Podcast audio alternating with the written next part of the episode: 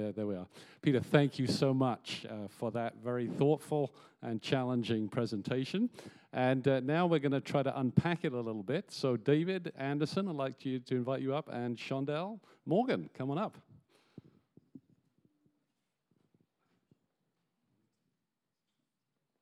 Grab seats. That's good. Okay, so David, you actually work at A Rocha, so uh, you're uh, you're you're up for this kind of stuff, I think.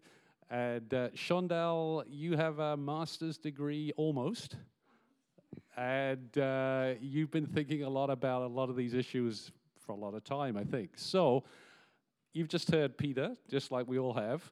What did you hear? Um, well, partly because it's quite personal.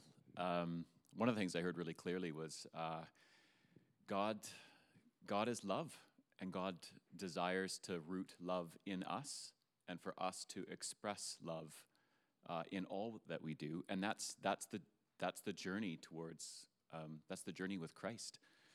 Um, and none of us start off good at that. Sorry, if you're, I'm not like I um what's easy is is loving my well sort of loving myself in a kind of a selfish way. Um, these things need to be like learned and taught. This is what god desires to work in us through the spirit. And as we love as we love each other and as we love god's creation like and creation is us in all of this. It's not just the green bits. When when we say creation biblically that's people and places. Um, when we love that will open up our hearts to loss. If I love another, then I'm going to grieve when they're experiencing difficulty. When I love an aspect of creation or a, of the earth, when it suffers uh, or is degraded, uh, it's going to be hard. And then it's easy to turn. We want to buffer ourselves from the hardness uh, or numb ourselves. And there's heaps of ways, right? We can numb ourselves from, from loss and love. Um, but that's not the way. That's not the way of Jesus. It's not turning off lament. It's, it's pressing in, and lo and behold, when we press in, oftentimes uh, that leads to deeper and greater love. So that's one of the things that I, I heard. Yeah, I think one of the things that was standing out to me was just this idea of hope in this. Um, yeah, so I am also in the environmental world, um, but kind of in the secular side of things. So I'm yeah, going to a university for an environmental degree, and then also work at an environmental nonprofit, and um, but not uh, religious in any of those places. So um, yeah, I think a lot of the conversations do often center on kind of the despair that we find ourselves in, and um, whether it's in staff meetings talking about maybe the loss of species in our area or going to conferences, a lot of the messages, okay, like we knew we had to change things and things aren't changing yet, and look at all of this. How are we going to respond to all these changes in our world? Um, so, yeah, just hearing this message of hope within those places where often I see and hear despair is a big encouragement, I think, and um, because it is true. We aren't just left to our own devices and um, just what science tells us. We also have this God who is able to do the impossible. And um, even though the earth might seem like it's dying, we know Jesus was resurrected from the dead and impossible things can happen. Great. Uh, thank you. Thank you both for that. And uh, so uh, the question then uh, to, to kind of finish this little panel with is uh, what does this make you want to do about things? I mean, uh, from what you've heard this morning, uh, you could just sort of can that and go, well, that was a nice service. Uh, you know, we heard that. That was, that was cool. But to do what exactly is the question. So, David, what, what does it make you want to do? Oh, boy. How much time do we have? Not too much. Uh, well, here's something that I both want to do, but I also get really excited, and, and it, does, it is a sign of hope in the younger generation.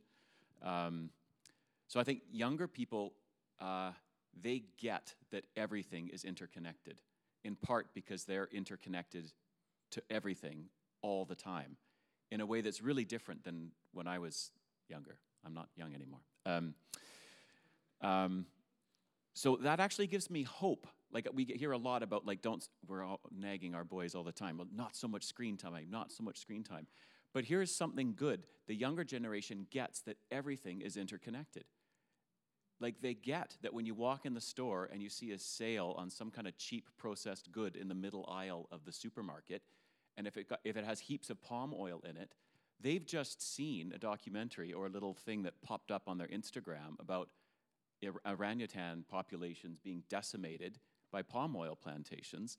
They, they get that how we shop is intimately connected with habitat and biodiversity and human communities of, sub, of subsistence farmers. Um, so here, that, that is hard to be that interconnected, but it's deeply good and it's deeply biblical. The, the Bible says all of us in all of this is interconnected. We, the Bible always works against compartmentalizing. Um, so, younger generation, one thing I want to encourage you to continue to do is don't let go of that. Don't become compartmentalized. If you feel uncomfortable about shopping habits or about things in your family or, uh, or buying habits, um, like press in. And here's the exhortation for parents and grandparents and the, and the rest of us engage with the younger generation where, when they're uncomfortable and they're asking hard questions. Like, don't resist. They're asking good, wise questions. Get into it with them. Um, they're doing something good and hopeful and disruptive. That's excellent. That's what they're supposed to do to wake the rest of us up. Um, yeah, there you go. I think for me personally, well, I shared after coming out of the Urbana conference um, with you guys a few Sundays ago, just about uh, how I was inspired to kind of challenge those places in my life where I see that I'm I've kind of given in to the comfort of this empire that we live in, and um, where I will make choices that I know aren't the best for the environment, but are just easier, like taking a paper to go mug or choosing to drive instead of taking my bike places or things like that. And so uh, this last month, I've been attempting to make some of those small changes in my life that um, to better reflect what I believe about the kingdom and about our God. And so this was an encouragement for me in that. And then another thing was just at the end there uh, when you were talking about those little liturgies in in life and um, something that the first thing that came to my mind in a place where can I start reflecting and um, and doing things like that was just outside my office. There's an eagle's nest, and often I'll hear the eagles chirping as I'm working. And every time I do, I always like stop and and look out and look for them because I love eagles. So I'm um, just thinking that as I hear them, to just take that time to to say a prayer and to um, just slow down, take my mind off work for a second, and, and refocus on that hope that there is. Thank you both for uh, helping us uh, try to think some of this through. Uh, I'm really uh, encouraged by that phrase that Jesus used the renewal of all things. Uh, and I, I long for that. I think we all long for that. And uh, so thank you for sharing this morning and for helping us with that. Thanks a lot.